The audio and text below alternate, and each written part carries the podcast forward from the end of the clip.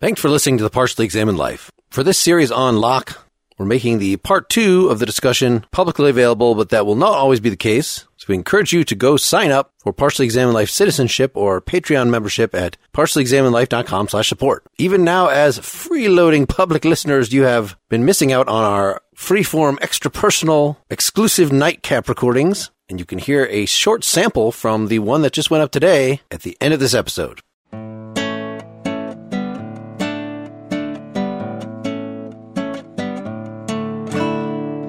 You're listening to the Partially Examined Life, episode 257, part two. We've been talking about book one of Locke's An Essay Concerning Human Understanding.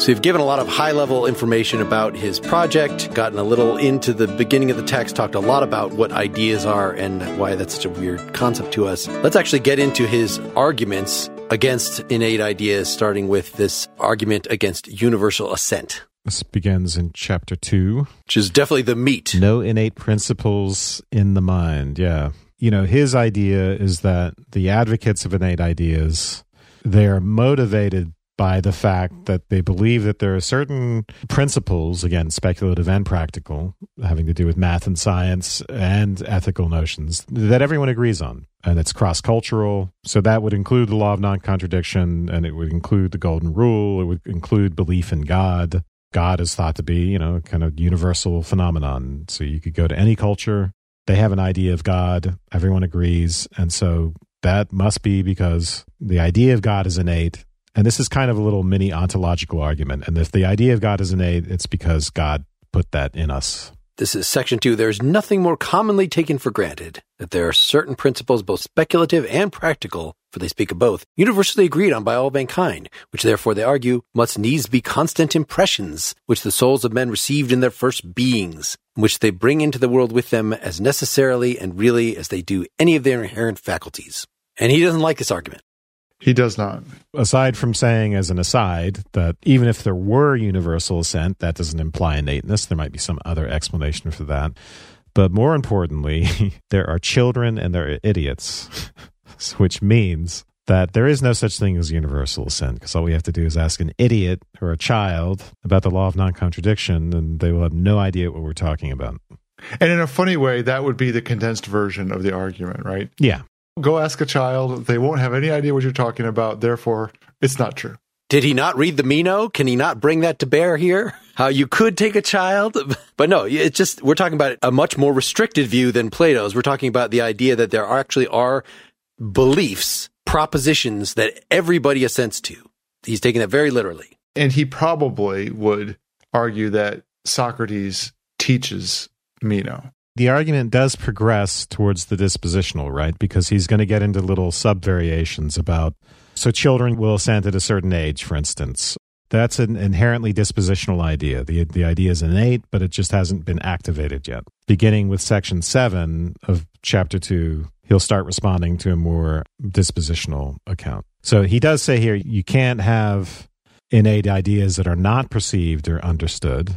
So he does seem to be rejecting dispositionalism out of hand. You know, if they're imprinted in us, how could it be that they're not known? He sees it as a contradiction for there to be such a thing as unconscious knowledge. And the generous thing there would be just to say that he is dismissing a notion of dispositional innateness. And so he has sort of a unsophisticated view of innateness. I mean, that would be the criticism. Yeah, although again, I think he does address it as the argument progresses. So But it is very vivid since people like Descartes used the, the notion of God so much that God basically signed his name on us so that anybody can just look name. within themselves and they have this notion of God and therefore there must be a God who put it there, that ontological argument. And he just flatly like, no, have you ever heard of Buddhism? There are plenty of places in the world where people don't believe in God, don't believe in your kind of God. Even people that do claim to believe in God have very different ideas of God. It would be very piss poor penmanship if he actually, God signed his name in all of our brains, but yet so many people just can't seem to read that part of their brain to figure it out. It has to be pointed out to them by somebody in particular. to be charitable to Locke here, he says, okay, well, what would it mean for you to have an idea imprinted in your brain? He says, let's take it at face value. The idea is that somehow God or or something these these ideas are in your brain, and I said, well, they're in your brain, but you're not aware of them. Well, yeah, no, we are aware of them. Well, no, children and idiots are not aware of them. As a child, you're not aware of them. To you're right. So, how do we explain how you could have an idea that you're not aware of and that is not a memory, as Wes pointed out earlier? And then he says, well, then people refine the argument and they say, it's not until you have the use of reason. There's a certain maturation process. And then reason, it's like you uncover this or discover in your own brain this idea. And then he goes on to criticize that. So I think his stepwise approach to questioning the notion does, I think, successfully at least call into question even within the terms, Mark, as you pointed out, of the discourse that he has available to him at the time, what would the mechanism be? How could you possibly have anything in your brain that you're either not aware of or that you come to discover independent of experience? And in fact, the argument he's going to make is you, you have to have all this experience to even create the concepts and the constructs that would make sense of any idea that could possibly be put into your head.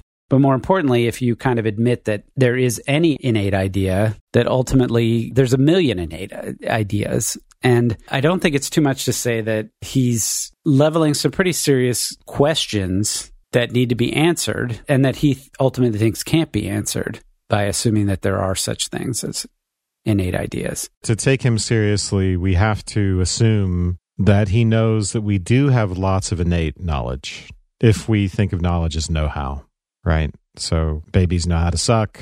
They know how to do lots of other things. Birds know how to build nests. There are lots of built in procedural knowledge in us. It's just that this is the charitable reading. I don't know how true it is, but we could take him as just claiming that that doesn't translate into the idea that there are these ideas or propositions in the mind. If we want to read him charitably, we want to see him as making that kind of distinction. And we might want to see him as saying that and when you talk about capacities, I don't want to hear about your alike unlike capacity and your non contradiction capacity and your triangle capacity. All I need is abstraction, right? From looking ahead a little bit, we have hints that he may just want to be talking about faculties or capacities instead of ideas, and he may want to make them as broad as possible, and then they can be articulated and fleshed out as they respond to sensory experience. So abstraction may do everything, and sense, in a way, may be able to teach abstraction to do lots of different things that other people would otherwise say are innate.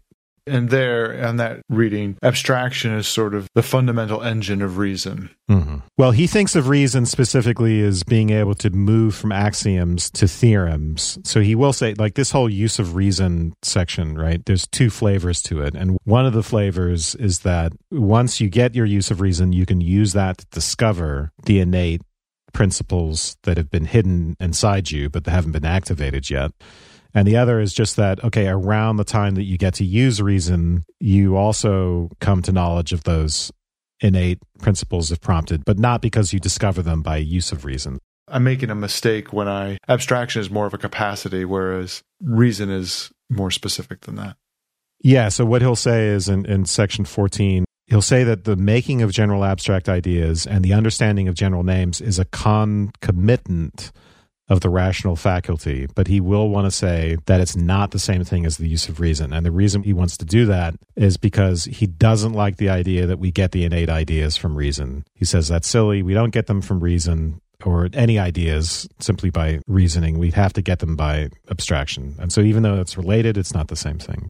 Do we want to continue to step through the argument? Because the first brand the use of reason argument about discovery, he'll basically just say if you're discovering the axioms through reason, then first of all, he thinks that's kind of silly. It's like we need reason for our eyes to be able to discover visible objects. In other words, he thinks of reason as inherently deductive, as inherently moving from things known to things unknown. So we discover new things. The idea of discovering something that's already there seems paradoxical. Yes. And so he's sort of using a contradiction here. So we may as well think that the use of reason necessary to make our eyes discover visible objects as that there should be need of reason or the exercise thereof to make the understanding see what is originally engraven in it and cannot be in the understanding before it be perceived by it. So someone might come along here and they might say, okay, Bach, well, by reason, I don't just mean deductive reason. I think there's such a thing as intuitive, that such a thing as rational intuition. And I rationally intuit the axioms which I have innately in me. And therefore, it's only when I get to use my reason that I can rationally intuit those innate things. That's another idea he doesn't like. Uh, so something like the whole is greater than the part as a maxim or common notion, he would disagree that that is held inside us, even if we want to say, well, you have to reason your way to get there, but it's still held inside you. Right. I think he just thinks that there's nothing fundamentally different about coming to the general truth that the whole is greater than the part and coming to the general truth that like elephants are bigger than foxes or something like that. Yep. It's a similar, they both use abstraction. A lot of what we call reason is manipulation of basic ideas to understand complicated ideas, or maybe you start with a complicated idea and breaking it down into simples. Both of those clearly use the rational faculty, but that doesn't mean that anything involved is innate he doesn't think that there's a way to use this criterion of reason to only count the things that his opponents say are innate as actually innate, right? Because reason also operates on things that are obviously, you know, elephants are bigger than foxes, straightforwardly things from experience. Then if you say just because reason was involved to come up with this general truth, then why not say it was involved to come up with all the general truths? Right? He thinks it's just as likely that I learned that the whole is bigger than the part because I've seen a piece of pie and then the whole pie. I've seen a piece of apple and then the whole apple. And I, you know, it's exactly like elephants are bigger than foxes. The apple is bigger than the bite that I took out of it. So I remember when I was learning philosophy in school and reading Plato, and we get to these questions like differences in these and logic itself. And we're just wondering, well, where did all this come from? Where did the principles of logic, for instance, come from? And I didn't really learn about that until, or at least one possibility is reading through, I think it was Posterior Analytics or some Aristotle, where he makes the argument, for instance, about, I guess, the law of non contradiction. These other pieces of fundamental logic, and please don't quote me exactly on my history of philosophy here because I might be wrong. I might be attributing the wrong books or something like that.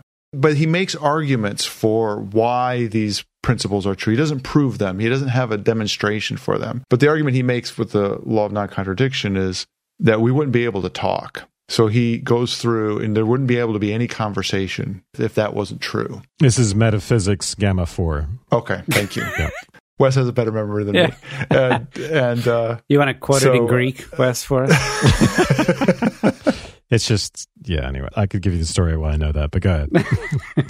well, the reason I bring up this example is that it is an argument for a maxim or a principle that you would get your way to thinking about it, why that has to be true. But it's not an argument that it's innate. It has to do with it's a reflection of a activity that we do. And I don't know if I would go so far as to say that well, that somehow agrees with what Locke's saying, right? Is that, you know, we come to know what that principle is based upon our experience and we extrapolate it. Well, you know, we wouldn't even be able to talk to one another unless this was true. And that principle comes to have a lot more power. And in fact, it seems like we probably are leveraging that principle well before we actually articulate it, as opposed to something like every triangle has 180 degrees in angles. That's the kind of thing that you end up leveraging later. You don't just whip that out while you're walking down the road. Do we think that maybe Locke is not being sensitive to those kind of logical entailments because in trying to look at the mind, he's really trying to give a genetic account of where knowledge comes from, not about its abstract logical structure, that somehow the everyday truths that we spout out of our mouths those are in fact logically entailed by the law of non-contradiction, among other things, but that in our minds, we actually, for that abstract logical thing to be true in the world, it has to also be true in our minds, according to these innatists, that we hold these things like the law of non-contradiction in our mind, and those are what enable us to say the practical things. And that's what Locke is denying. He's saying that is whatever the truth of logic is, I'm not concerned about that. I'm concerned about, I'm doing philosophy of mind here. I'm doing psychology here. That's not the way we think. Yeah. You know, one of the examples he brings up is that children can actually reason. And I think he says that animals clearly can as well in a little dig at Descartes because he says something, you know, these people don't even think animals have souls, but clearly they can even think, right? So children and animals can use reason. And to use reason, they don't have to know anything about law of non contradiction or any other axioms or any of the fancy stuff. So reason is not really required. What's required, and this is all the interesting stuff from section 14 to section 16, is this capacity for abstraction. You know, he gives us this picture of we get ideas from the senses, we remember them, we apply names to them, we abstract from them, use general names, get concepts in language. I think maybe the best example is in 16, where he's talking about how does a child come to know three plus four equals seven? Like to be able to do that does not, for him, depend upon any innate mathematical axioms. It's more about the ability to count, the comprehension of words and concepts that involved in using equality. So, one thing to note here is that this kind of thing actually works both for him and against him because we can begin to see here like the hints of a theory of language which he doesn't really have, which is language as use, right? So to a concept doesn't really end up being an idea the way he wants to say it is. That's part of the problem here is he thinks concepts are ideas. He thinks they're these contents in the mind. And a lot of contemporary philosophers would reject that. They would see it more as a form of know how. Language, right? Our comprehension of meaning has a lot to do with language use. Language use is an ability, it's a form of know how. And concepts, in a way, above all, are a form of tacit knowledge. They're a form of know how. So if we wanted to challenge him, we would say, well, we you know we mean innateness in a different way than just saying there are these explicit axioms, and maybe that would satisfy him. Maybe he would say, okay, well, yeah, that's what I'm saying. I'm just saying everything is a matter of these capacities and abilities, and then maybe he would argue with us about how specific they are. Right? Is it just abstraction, or do I have to have something? You know, these more specific faculties other than abstraction. I mean, it seems like he would probably be good with that to me because so much of this his concern about this innateness about knowing specific things seems to be tied up with him not wanting to have people be held accountable for knowing things mm-hmm. right when i referred to at the beginning that i couldn't help but thinking about his political philosophy part of that is him not wanting to allow for people to be held accountable for knowing things because everybody ought to know them and therefore if you don't know x y or z then therefore you're lying about it or something like that, particularly on sort of the moral things, right? Or questions about interpreting God. He wants to allow for very, very broad notions of toleration and stuff like that, even though he's he's a strong Christian himself. Well, he doesn't want people to say, "Hey, these teachings are yes, uh, exactly. are just innate." I'm just telling you about the innate principles that everyone accepts, and you can't question them. So he sees some of this as a grounds for authoritarianism, right, and for lack of freedom of thought and that sort of runs through this whole criticism. And maybe it takes the wind out of that by changing the innateness to capacities rather than insensitivities or dispositions rather than being specific things that you know.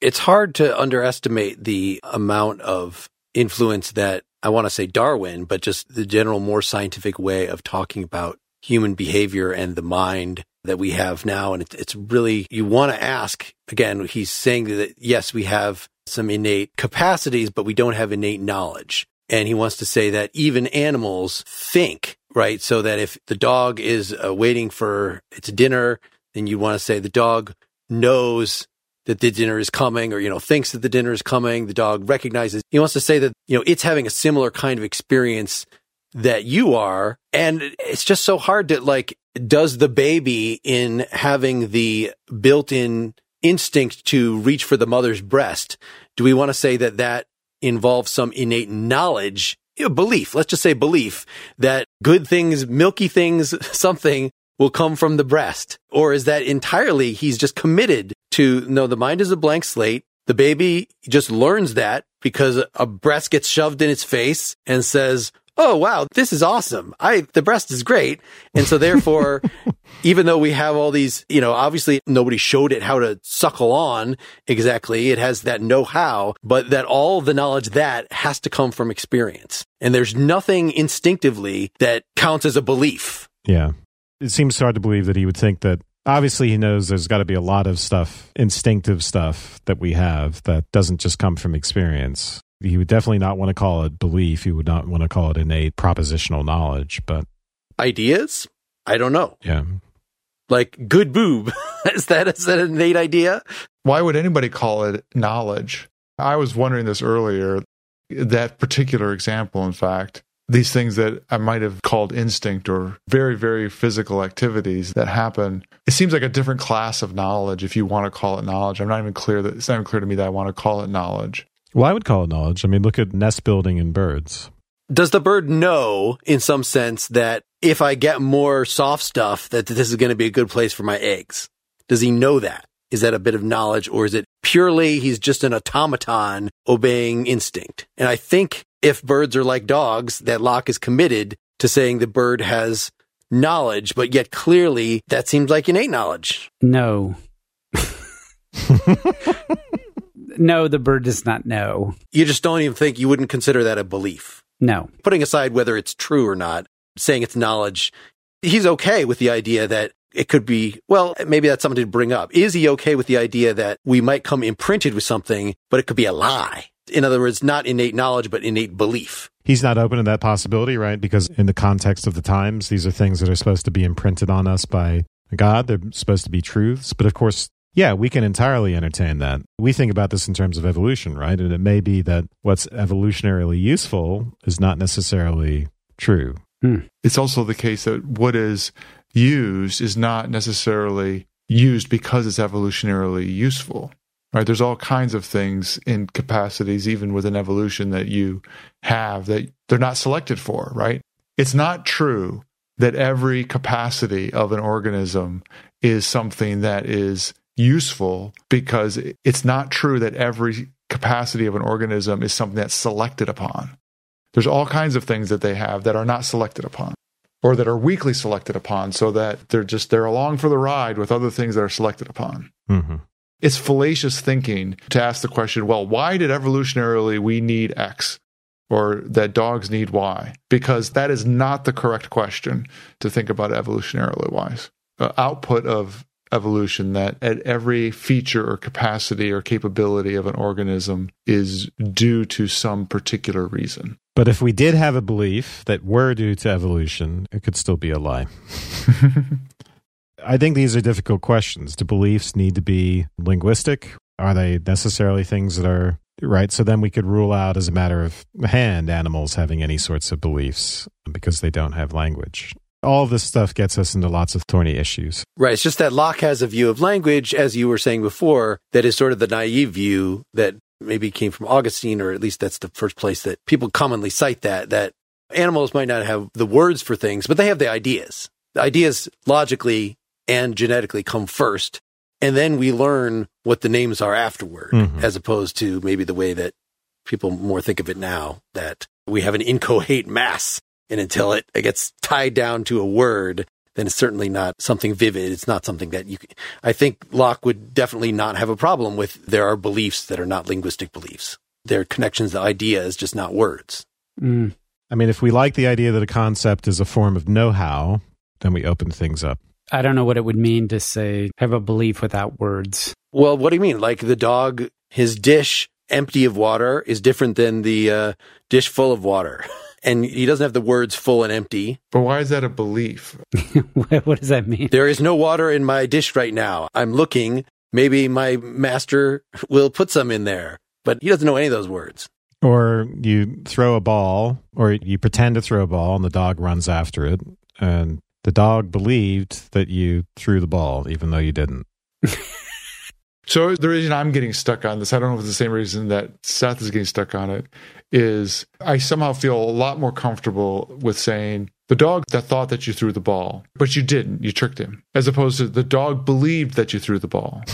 and the reason that I don't like the word believe there is it has a more strident, broader cognitive implication regarding the structured thinking that has sort of linguistic content implied in it as opposed to the thought. And maybe I'm, you know, I'm making a, a distinction that there's no difference, but Yeah, again, I just think these are thorny, hard to get at issues. And I like how, I don't know if this is on point, but how a lot of some religious people try to reduce notions of belief and especially the word faith into their more personal notions, right? Why does the dog believe that the ball is over there? Because the dog believes me. The dog loves me, basically. if it was a stranger doing that, I don't know that the dog would. And that's how they say, like, why you can have faith in God because you have faith in your friend, you have faith in your spouse, don't you? So you should have faith in God in the same way. I'm like, no, because faith in God is an unsupported belief and a belief is a proposition that should be rooted to more fundamental propositions that should be rooted to experience. No, no, no, no. That's not what belief is.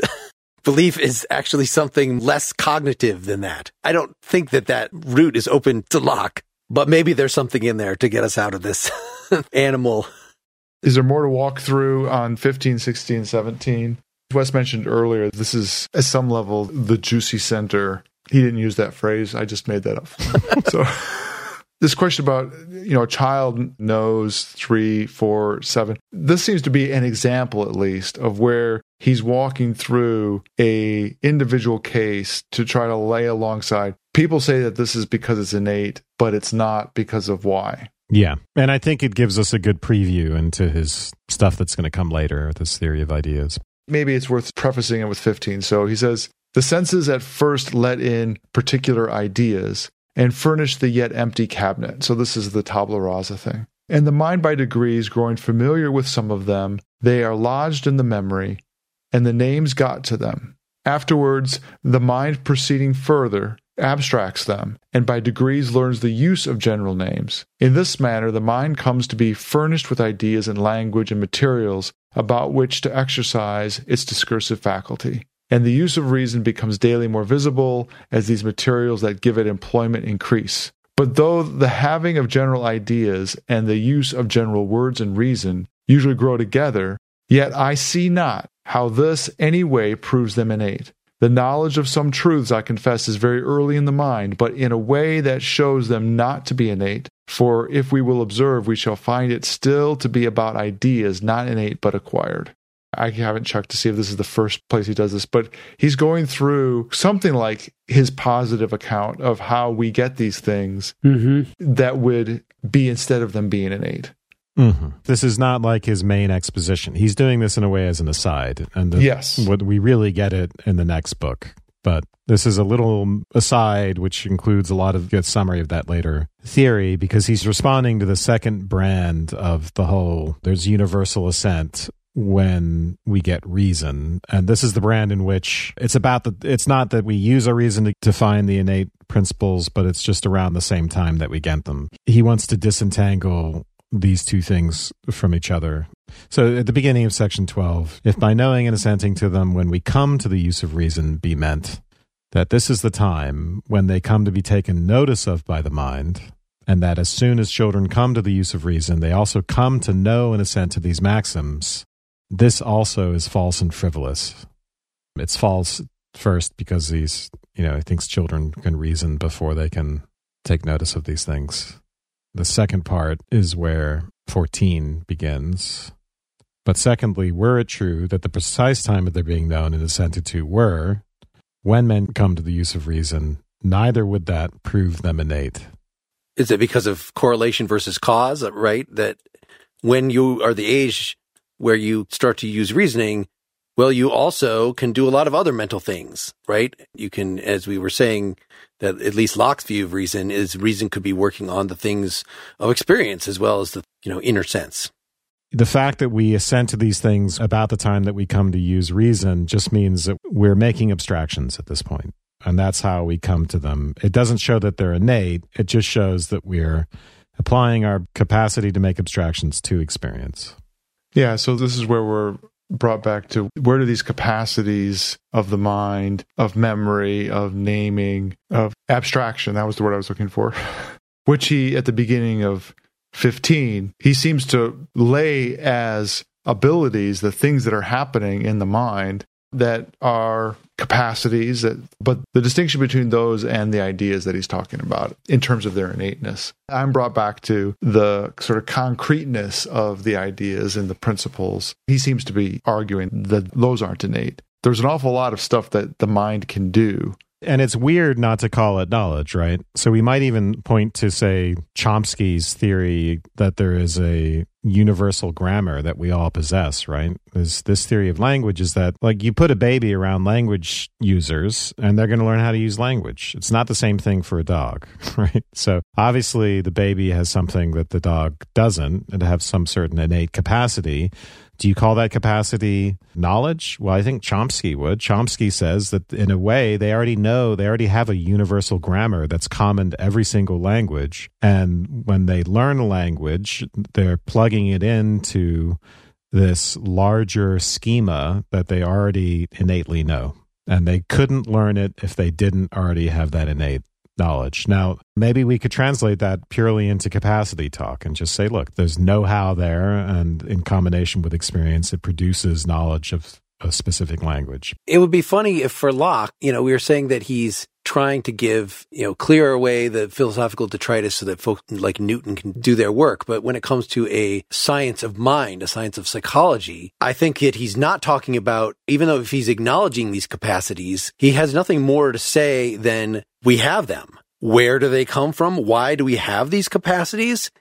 I think he's going to say that that is something that is beyond our ability to know right? This is kind of a circular way of going about it. But if you, again, look at the theory that he ultimately comes up with, that everything in the mind either came through the senses or it's a reflection of the mind on itself. So truths of sensation, truths of reflection, and that's it. And so any sort of talk about psychology that we do has to ultimately boil down to those things. And if you're talking about something like Chomsky's universal grammar, I think he's going to have to say that that is speculation beyond the bounds of what human beings can know, just like the kind of objectionable metaphysics. If he were alive today, obviously he'd be fine with it. But his empiricist project is compatible with all that stuff. It's not like there's inherent incompatibility. I think that's a good point, Wes, that the broader empiricist project doesn't turn on his particular take on innateness. Are there particularly strong innatist positions that we have not discussed yet or that he rebuts directly? Are there any major topics that we want to at least start to treat here? Because a lot of these are just variations that he's like, okay, what is it for something to be innate? Is it that everybody agrees with it? Well, then, you know, you'd have to be able to ask them. And we said idiots and children can't. Well, what if it's by the time section 21, it's assenting to propositions on first hearing and understanding their terms? So he sort of goes through this progression of getting a little more subtle with the view that he's arguing against. He's fleshing out a possible dispositionalist picture and then responding to it. Because 22, he's basically responding to someone who says, well, our knowledge of these principles is implicit. It's tacit, right? And it's only when we're stimulated in a certain way that it gets activated. He'll basically say, What do you mean by implicit idea except just capacity? But he wants to translate the idea of an innate idea back into a capacity. And if you say that there are these specific capacities related to specific ideas, so for instance, mathematical axioms, well, then you'd have to say the same thing for mathematical theorems. You'd have to say, for him, if the axioms are innate, then the theorems are innate. Because what are you doing when you prove the theorems except uh, these are things that you had the capacity to understand all the time, and you're activating them through your engagement with the world in the same way that the dispositionalist wants to say that the axioms get activated. Right. I think part of the position that he's arguing against is this idea that there are a small number of fundamental innate ideas. Yeah. Whereas a capacity is something that is, could be very flexible and could be used by our minds to generate innumerable truths and that's just a different view than the innate idea view. Scientific explanation is supposed to like boil down to, you know, as few postulates as possible. And this explains everything. And like the innatists are trying to take something like that, you know, Occam's razor doctrine of simplicity or something by saying, yes, everything that we, all our capacities somehow boil down to a certain set of propositions that we implicitly believe. And Locke just thinks that's nonsense. There's no way that you could derive this plethora of things that we, again, using that model of the axioms being these basics to the theorems. There's no way that you can argue that just the axioms are innate and then the theorems are something that, what would the innatist have to say about those? Right? There are some things that come basically from reason through rational intuition, and there are some things that are deductively reasoned from those. Ba- like, I don't know, should Locke have a problem with that distinction? I think our secondary source was saying that Locke was being kind of unfair in committing our innatist to what the secondary source was saying is that Descartes and a lot of these people would agree that the theorems are innate. They had no problem with that. Well, in the Descartes we read, it came down to making sure that everything you think is clear and distinct. And so there are certain things that are going to be self evident, these basic axioms. And then if you do something like a geometry proof, each step is going to be also clear and distinct. You're going to see and therefore, the eventual theorems, however complicated they may be, however many of them, they all can be known as clearly and distinctly. There's nothing in that book to say that they're all innate, but they are all a priori, right? Something that you would not need experience to prove them. Yeah, the secondary sources that I've looked at claims that Descartes would have said the theorems are all innate. So the Pythagorean theorem, innate. I don't remember that from Descartes. Well, but you can see how you would get there with the chain of reasoning that's clear and distinct the way Mark's talking about it. I mean, it's very reminiscent of the myth of recollection, right? That you are being made aware of something that is inside you. And the claim is, well, even though you're made aware of it, the fact is is that you already knew it. And this is the result of it being an analytical, quote unquote, analytical truth, right? So it's not something that comes from outside experience. It's something that seems to be true a priori. And so the theorems would just be just as a priori as the axiom. This is sort of what Locke is trying to preserve or arguing for a discovery model of knowledge. We build and accumulate it as opposed to discover it. I would say inferential as opposed to deductive. Sure. So it's interesting, like the way he, you know, the, he gives the example the child. How does the child know the apple is not fire? He doesn't need the law of non contradiction. You might think, okay, we have this innate law of non contradiction thing, and we can apply that. We can make these applications to the world to specific circumstances, and so we can get the fact that an apple is is not fire because it can't just be some, something other than what it is. But Locke's alternative account is that he finds the ideas he has in his mind to agree or disagree according to the words standing for them are affirmed or denied one of another in the proposition.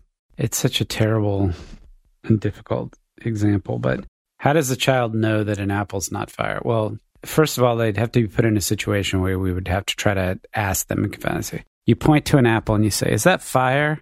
No. Well, so how does the child know that the apple is not fire? It certainly is not because of the application of a general principle. It's, I have learned that fire has these characteristics, or I have seen a lot of fires, I've seen a lot of apples. It's not even that complicated, right, Seth? But it's that, exactly that kind of thing because we're getting back to detecting difference, right?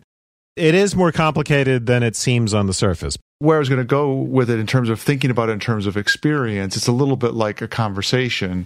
And that's where this assent comes in, right?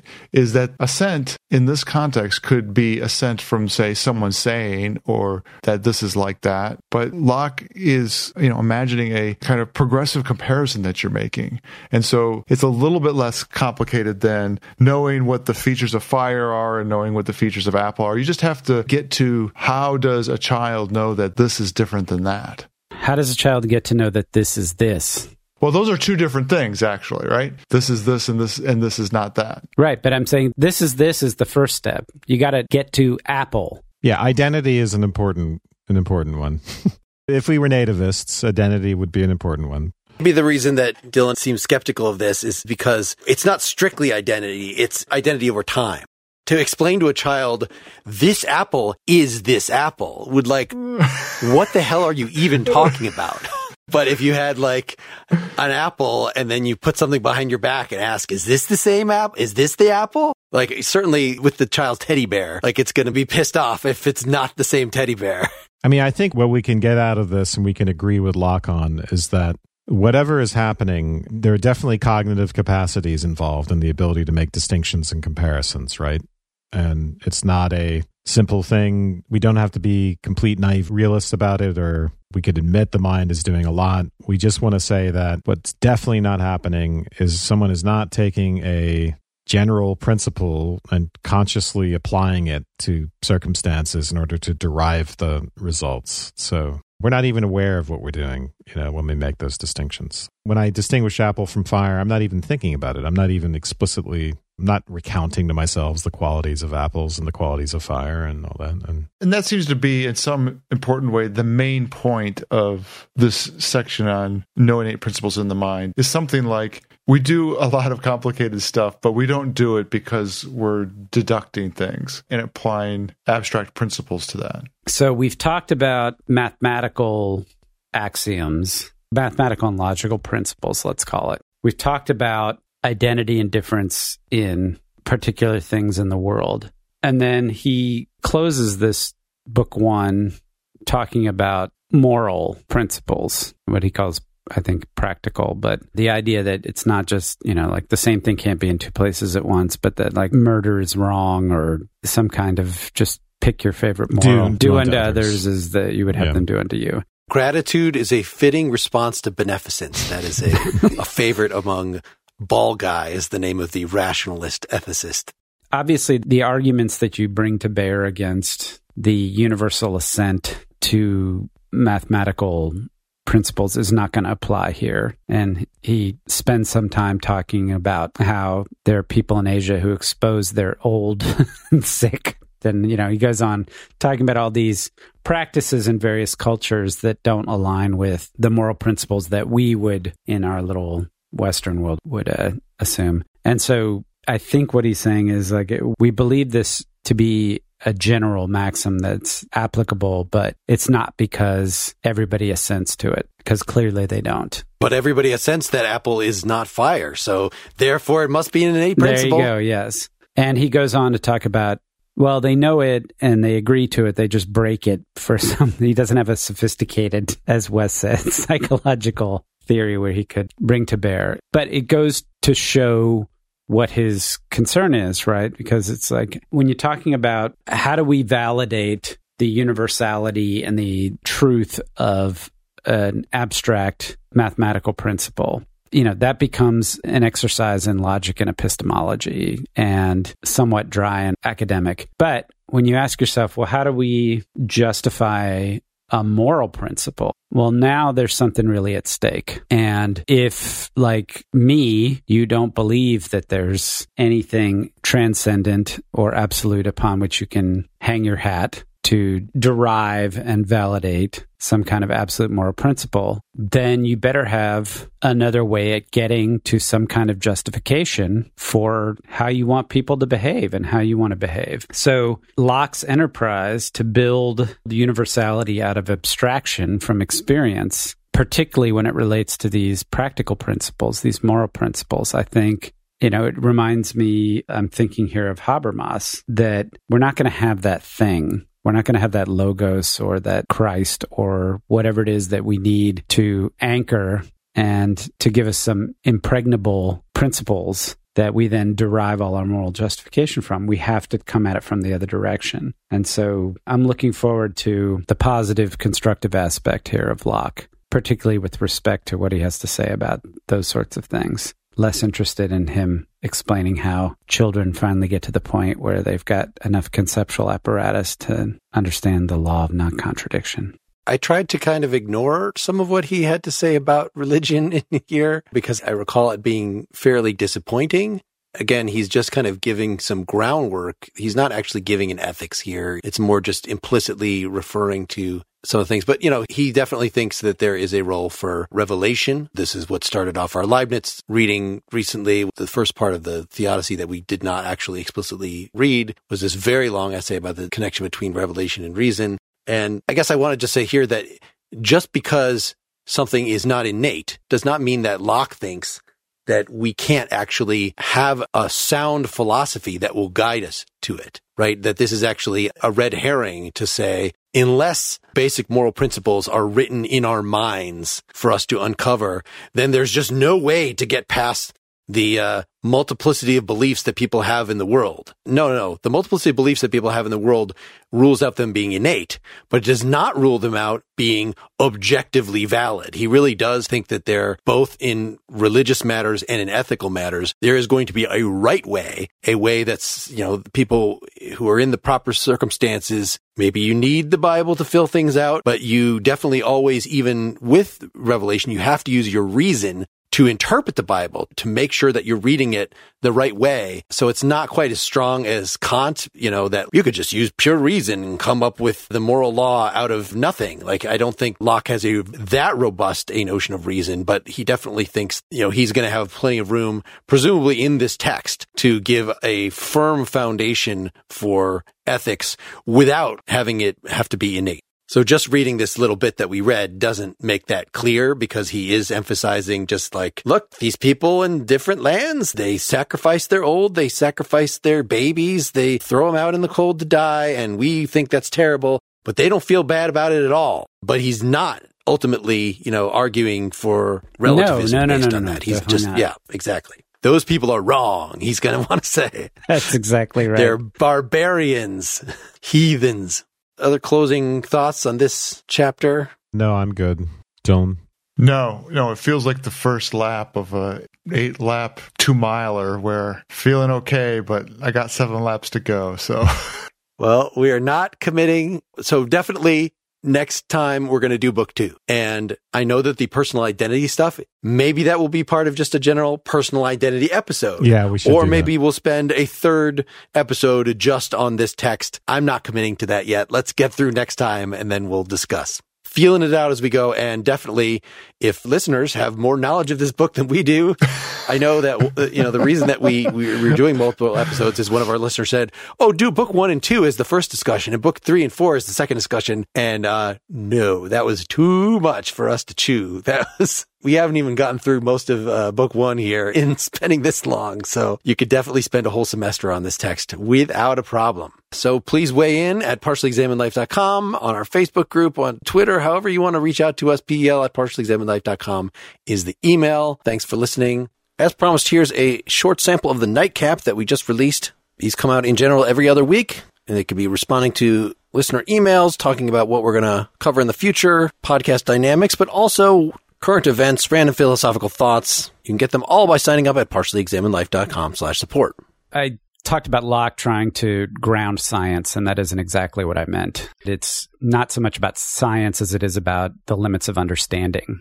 It reminded me of Wittgenstein, just basically trying to identify that about which we cannot speak, we should remain silent. I completely agree that it's not like Kant, where Kant is sort of trying to save science from Hume. And I like Seth's formulation of articulating the limits of knowledge, particularly the role of reining in skepticism at the same time as providing some you know, more clarity about what things are true. And that framing actually does sound like Kant. Like this could be called the critique of the understanding or impure Yeah, critique sure. of impure reason. But this idea of setting limits on the understanding, making room for faith, rebutting skepticism, that's all the same sort of project. But he does mention, you know, he mentions people like Boyle by name. He says, I'm, I'm no Boyle, you know, I'm not one of these geniuses, but uh, yeah, I'm, I'm, no just here to and I'm no I'm no Newton. I'm just here to scrape away the philosophical baggage or whatever he says and, and make room for these better people.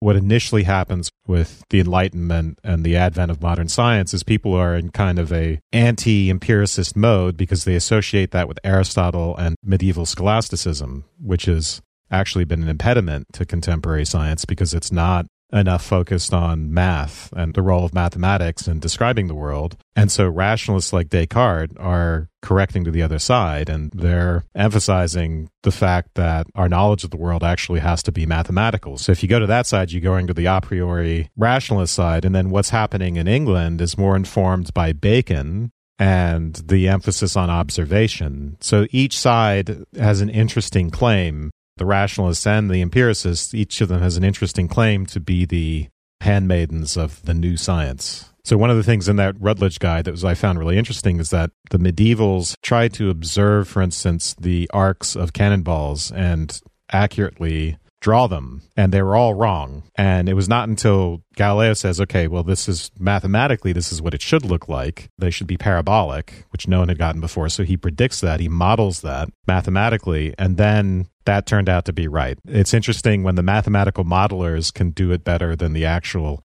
observers because in some cases observation is too difficult or it's misleading or something like that. So long. Good night. Good night. Good night. Good night.